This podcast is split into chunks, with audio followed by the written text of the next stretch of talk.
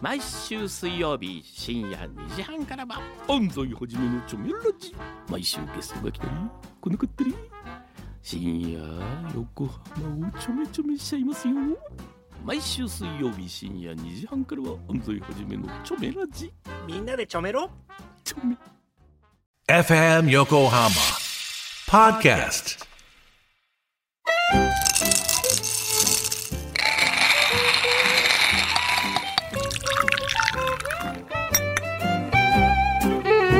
コーヒートークセッション」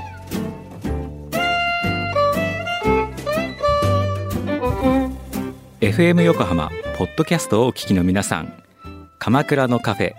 ビブモンディモン酒のマスター堀内隆です。コーヒートークセッション。この番組はあなたのコーヒータイムをもっと豊かにするための道しるべ的プログラムです。毎回一杯のコーヒーとともにコーヒーを楽しむためのあれこれをお話しします。コーヒーとトークのセッションが生み出すフレーバー。どうぞ最後までお楽しみください。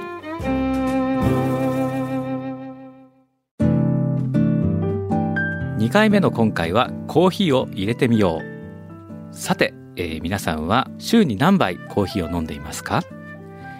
全日本コーヒー協会の、えー統計によりますとですねえー2022年の統計は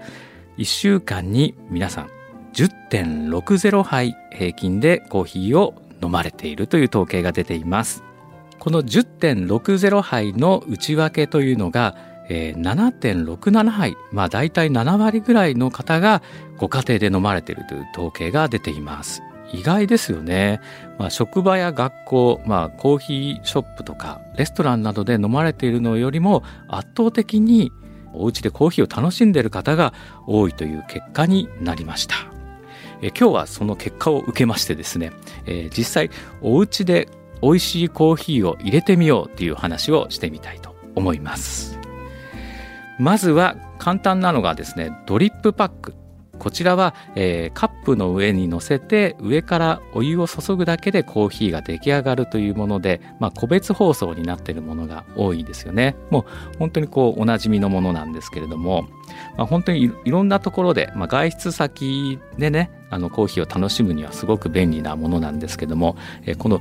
ドリップパックを美味しく入れるためにはやっぱり容量とお湯の量を必ず測って入れるっていうのが一番大事なんですよね。だいたいこうドリップパックというのが 8g から 12g というのが一般的なんですよ。で裏を見るとですねだいたいそのグラム数容量が入ってますのでそれをチェックしてお湯の量を注ぐのがあの一番美味しく入れられるポイントなんですけれども 8g だったらだいたい 120ml そして 12g これがねいっぱい入ってるものなんですけどもこちらだと 180ml のお湯を入れてください。まあ、一番いいのが、えデジタルスケールがあるとね一番測りやすいんですけども、まあ、大体こうドリップバッグを入れる環境というのが外出先とかお家とは違うところが多いのかもしれないんですけれどもえそういった時にこう大事なのが感覚なんですよね。このぐらいだったら大体 120ml ぐらい入ってるなっていう感覚が大事でそれをオーバーしちゃうと薄くなったりしますので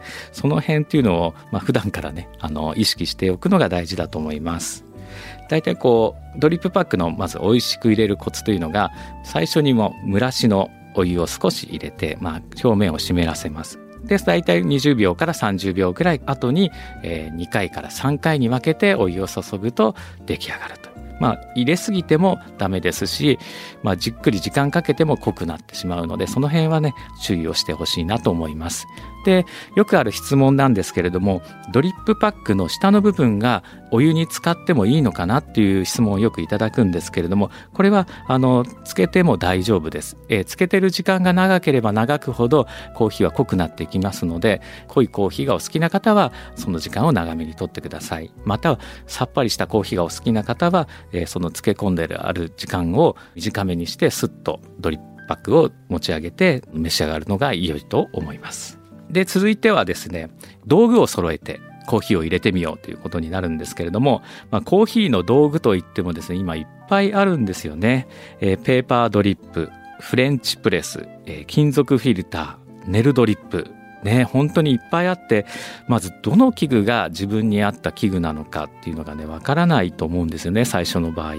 でまず一番最初に入門編でおすすめしたいのがやっぱりペーパードリップの抽出方法なんですね、まあ、この場合初めて、えー、揃える道具というのがドリッパーそして、えー、ペーパーフィルターですね、えー、ドリッパーにもですねいろんな種類があります。大きく分けて台形のものと円錐形のものに分けられるんですけれども台形のものでもですね下の部分ですね底の部分が1つ穴2つ穴3つ穴と大体今3種類あります。そして円錐形のものも内部にあるコブがスパイラルに入っているものと直線のものがあります。まあ、それぞれこうコーヒーの抽出の仕方というのが変わってくるんですけども本当にね初心者の方は何買っていいか本当に分かんないと思うんですよね。いろいろありすぎちゃって。まあそれがまたコーヒーの楽しさでもあるんですけれども、えー、私が個人的に最初揃えるとしたらということで言いますとやっぱり台形のものからね、えー、入ってみてはどうかないいかなというふうに思います、えー、台形のものも先ほど言いましたように、えー、1つ穴2つ穴3つ穴とあるんですけれども、まあ、それぞれの特徴を言うとですね一つ穴というのが、まあ、大体メリタ式と言われているもので上のドリッパー部分にこうコーヒーを、えー、溜めて小さい穴から落としていくやり方です。でこちらの特徴としては、えー、コーヒーがお湯と接している時間が長いので濃いコーヒーができるというのが特徴です、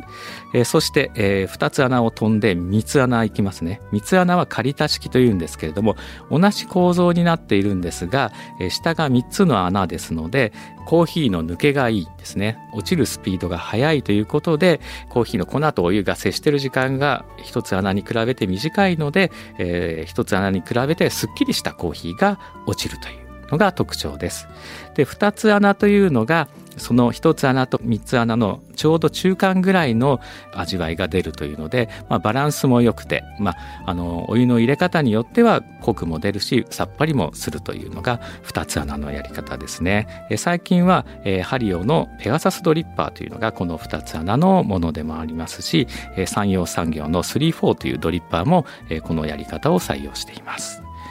というので最初買うとしたらこの2つ穴の台形のものがおすすめではないかなというふうに、えー、個人的には思います。でさて、えー、道具の話に戻っていきますと、えー、そのドリッパーとペーパーフィルターそしてこちらは揃えてほしいなと思うのがコーヒーミルですねやっぱりあの入れる前に引くとやっぱりコーヒーの味わいって全然違いますしえ引いたものを買ってきて入れるのと本当にこう同じ液体なのかっていうぐらいやっぱり味わいが違いますしね香りも楽しめることからやっぱりコーヒーミルは最初からあの揃えていただくのがいいかなというふうに思います。そしてデジタルスケールですね。ちょっと前まではこのスケールっていうのはコーヒー業界の中でも浸透していなかったんですけれども今やこのデジタルスケールなしではコーヒーは入れられないくらい便利な道具になっています。そして余裕があったらドリップポットもぜひあの揃えていただけとさらに美味しいコーヒーが出来上がると思います。ドリップポットはですね細口のもの。で最近はですね電気ポットでも温度管理ができるようなものが、発売になっていますので、それだとねあのコーヒーに適した抽出温度は945度とかね867度とか言いますけどもそれも設定一つでその温度になりますのでそれはすごくね便利な道具なんですよね、まあ、そういったものがあれば美味しいコーヒーは入れられると思います。コーヒートークセッション。今回はコーヒーを入れてみようということでおすすめのコーヒー器具の話をしました、えー、先ほどもお話ししました、えー、台形の2つ穴のドリッパーを使って、えー、それではコーヒーを入れていきたいと思います。今日のコーヒーはエチオピアのイルガチェフ、えー、イリドナチュラルですね、えー、こちらはですね中入りなんですけれどもエチオピアというのはコーヒーの発祥の地としてね、えー、知られているわけなんですけど本当にの人気の高い、えー、コーヒーなんですね。僕も大好きなエチオピアのコーヒーなんですけれどもこのナチュラルとウォッシュドという精製方法でも味わいが変わってきます、え特にこのイルガチェフの場合はですね、えナチュラルだとベリー系の香りがするんですけどもウォッシュドだとちょっと紅茶のような、え花のような香りがするのが特徴なんですよね、え今日はそのナチュラルの方を入れてみたいと思います。入れる分量は、え4杯で 500ml を入れます。コーヒーの、え豆の量は 33g 測って引いていきたいと思います。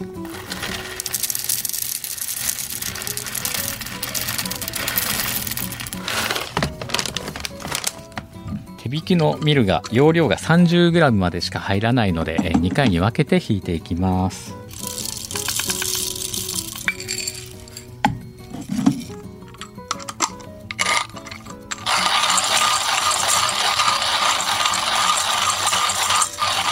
この手引きのミルでもですねあの焙煎の度合いによってこう引く感覚手の感覚っていうのが違うんですよね。まあ浅入りや中入りだとやっぱり豆が硬いので結構手応えというか結構重く感じる硬く感じます、えー逆にこう中深入りから深入りだと、えー豆が軽いので本当にあまり力を入れなくてもですね引けるんですけども今日は中煎りということで結構ちょっと力が少し入れながら挽いています。で挽いている瞬間からこうベリーのような香りが漂ってきています。半量が、えー挽き終わったので、えードリッパーに豆をセットしていきたいと思います。えードリッパーは2つ穴の台形です。ペーパーも、えー折り込んでセットしました。こちらもリンスといって、えドリッパーに設置したフィルターを濡らしていきます。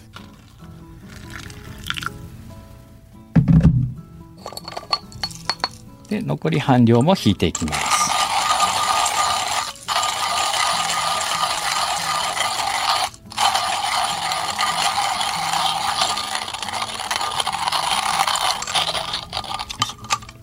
はい、えー引き終わりましたので、えードリッパーに粉をセットしていきます。でこの場合、あのドリッパーに粉をセットした場合は、えーと山形になるので軽く叩いて表面を平らにしてください。サーバーの上に、えードリッパーをセットします。はいセットしました。そして、えーお湯を、えー用意します。今日は、えー93度のお湯で抽出をしたいと思います。えこの焙煎の度合いによってお湯の温度は変えています、えー僕は中入りの場合は93度ぐらいで抽出をしています。それはなぜかというとコーヒーはですね温度が低い、え80度台で落とすと割と酸味が出やすくなるんですね。で温度が高いと苦味が出やすくなるということなんでこの中入りの場合は、えー苦味は出ない焙煎の度合いなので高温で入れることによって苦味は出ませんし酸味をちょっと抑えることができるということで93度で抽出しています。それでは抽出を始めたいと思います。まずはあの蒸らしの工程です、えー表面に撫でるような形で、えーお湯を注いでいきます。80ml の蒸らしのお湯を入れました。デジタルスケールだとお湯の量とそして、えー時間が同時に測れるのでとても便利ですね。で蒸らしの時間なんですけれども、まあ、約1分弱ぐらい、えー蒸らしています。本によっては20秒とか30秒とかいろんな、えーものがあるんですけれどもえ自分の感覚としては、えーその1分の蒸らしがちょうどいいんじゃないかなと思って1分の蒸らしでえーコーヒーを抽出しています。それでは本抽出に入っていきたいと思います。はい、え1投目は 100ml のお湯を入れました。だいたい30秒に1回ぐらいのタイミングでお湯を入れてきます。はい2投目入れます。こちらもだいたい 100ml のお湯を入れていきます。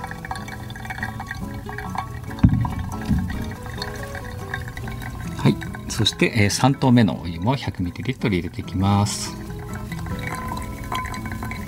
はい、えー4投目のお湯も 100ml 入れていきます。はい、えー最後のお湯ですね。5投目でやっぱり 100ml のお湯を入れていきます。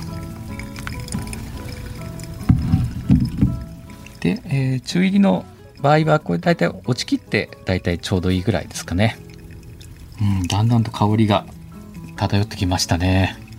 やっぱりコーヒーを入れてるとこう部屋にこうねこうコーヒーの香りが充満するのが何とも言えないこう幸せな時間ですよね。はい抽出が完了しました。だいたい3分10秒ぐらいでしょうかね、それでは、えー、コーヒー入りましたので飲んでみたいと思います。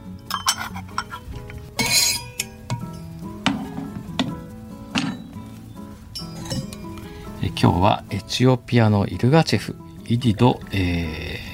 ナチュラルということ中入りのコーヒーです、えー、イルガチェフというのは地域の名前ですね。まあ、本当にエチオピアも本当にいろんなエリアでお豆のあの風味特性が変わってくるので面白い国なんですけれども僕もね行ったことがないので一度は行ってみたいなと思っています。それではいただきます。うんやっぱりこうちょっとジューシーなんですよね、えー、本当にこう香りが良くてやっぱ香りがいいのがこうエチオピアのコーヒーの特徴でもあるんですけれども本当にベリーって感じなんですよ。まさに very good なコーヒーでございました。さて、えー、コーヒーも入りましたのでまあリラックス してますね。はい。まあここで、えー、今日は私の好きなコーヒー店の話をしてみたいと思います。いやまあ皆さんもねそれぞれこう思い出のお店とか、えー、好きなお店あると思います、えー、僕もですね好きだったお店というのがやっぱりあるんですよね、まあ、そのお店の話を今日はねしたいと思います。アンクルブブというねあのかつて東急東横線学芸大学にあった、まあ、自家焙煎コーヒーのお店だったんですけれども、えー、このアンクルブブは開店は1986年。学芸大学の商店街から路地に入ってすぐの場所だったんですね。まあ、このアンクル部分扉を開けるとですね右側に焙煎機があって、まあ、奥に6席ぐらいのカウンターがあるんですね右側に。そしてカウンターを挟んで、えー、反対側には2席のテーブル席が2つ本当にね決して広いお店ではなかったんですけれどもそのくらいの空間っていうのがねすごくねあの居心地がいい、え、空間のお店でした。まあ、店内に入ると、まあ、深入りのコーヒーの香りがこう迎えてくれるもう本当に扉を開けた瞬間からコーヒーの香りに包まれるようなそんなお店だったんですよね。僕がよく行ってたのはですね90年代の後半から、まあ、2000年代の初めにかけての時期だったんですね。まあ自分が焙煎を始めるちょうど10年ぐらい前によく行ってたんですかね。でそもそもこのアンクル部分を知ったきっかけというのが知人からですね学芸大学にすごいコーヒー屋があるから行ってみてっていうふうに言われたんですよねそれがきっかけだったんですよねそのすごいっていうのがですね、えー、店に入って一元さんには「お前初めてか？うちのコーヒーはぬるいよ」と必ず言うこわ表のマスターがいる店と聞いていたんですよ。で一体どんな店なのかなと思って、まあ、ドキドキしながら、まあ、興味があったので、え、店に入るとですねまあ、ストロングとマイルドの2種類のブレンドがメニューにありましてその他ストレートもあったんですけれども、まあ、初めて行った時はマイルドブレンドを頼んだんですよ。そしたらですねカウンターの内側から「お客さん初めてうちのコーヒーぬるいけどいい？来たーこれこれ待ってましたとばかりにね。でもね、全然こわ表ではない感じの、まあ、寡黙なマスターといった感じなんですよね。それもね、あの、きっちりこう、コーヒー屋さんっぽい蝶ネクタイ、白いシャツ、それにベストっていう感じではなくて、ちょっとくたびれた、ヴィンテージ感のあるような、紺のニットが似合ってるマスターだったんですよね。で、注文が入ると、まあ、ミルで引いて、ネルを使って低温で抽出しているんです。よ。でそのコーヒーがですね本当にまあ決して熱くないんですよ。やっぱマスターの言うようにぬるいんですよ。ぬるめのコーヒーなんだけれども柔らかで丸みがあって後からこう甘みがやってくる本当に美味しいコーヒーだったんですよね。そのマスターというのが臼井文則さんっていう方で、まあ、カウンターにはねこう一輪挿しのバラが必ず生けられていてで BGM にはビル・エヴァンスのピアノの音色がすごく小さな音量で流れているコーヒー屋さんだったんですけども、まあ、それ以来ですね、えー、居心地が良くて、まあ、何度も何度も僕もね通うようになってマスターと話をするようになって、まあ、勝手にねそのマスターのことは兄貴って呼んでたんですけどもう年も全然違うんですけども、まあ、兄貴って呼んでたぐらいそのくらい仲良くしてもらってたんですよね。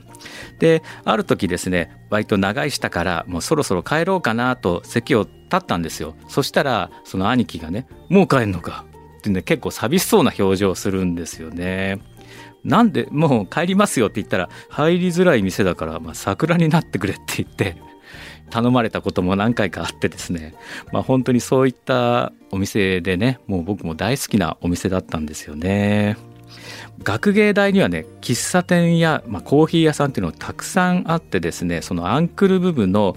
えー、斜め前にもですねコーヒー屋さんがあったんですけど臼井さんが、まあ、焙煎をやるっていうのが結構夜遅い時間だったんですね。でその焙煎を始めるとその煙につられて斜め前の違うコーヒー屋さんによくお客さんが入っていくって話を、まあ、マスターから聞いたこともありましたけどもね、まあ、そんな本当にユニークなマスターでした。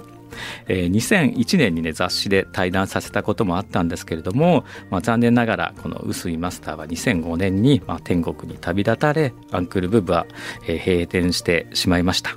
まあ、しかしながら、まあ、カウンターで微笑む、まあ、無口なマスターの姿というのはですね今も僕の心の中では元気にコーヒーを入れて初めてお客さんが来店した時には初めてうちのコーヒーはぬるいよと言ってるような、え気がします。本当にこう好きなお店っていうのは自分の中ではずっと続いてるんですよね。さてコーヒートークセッションでは番組の感想をお待ちしています。コーヒーにちなんだ思い出話。好きだったコーヒー屋さんのこと。好きだったコーヒー屋さんのマスタースタッフのことでも構いません。そういった話をぜひ聞かせてください。そして、えー、こんなグッズがあったらいいなという、まあ、グッズのアイデアなどもねぜひぜひお寄せください。宛先は cts アットマーク fm 横浜 .jp cts アットマーク fm 横浜 .jp まで。コーヒートークセッションは各週月曜日夕方5時頃更新されます。ぜひチェックしてください。お聞きのアプリで番組コーヒートークセッションをぜひフォローしてくださいね。それではまた次回美味しいコーヒーを用意してお待ちしていますコーヒートークセッションお相手は鎌倉のカフェビブモンディモン氏のマスターの堀内隆でした本日もご来店ありがとうございました。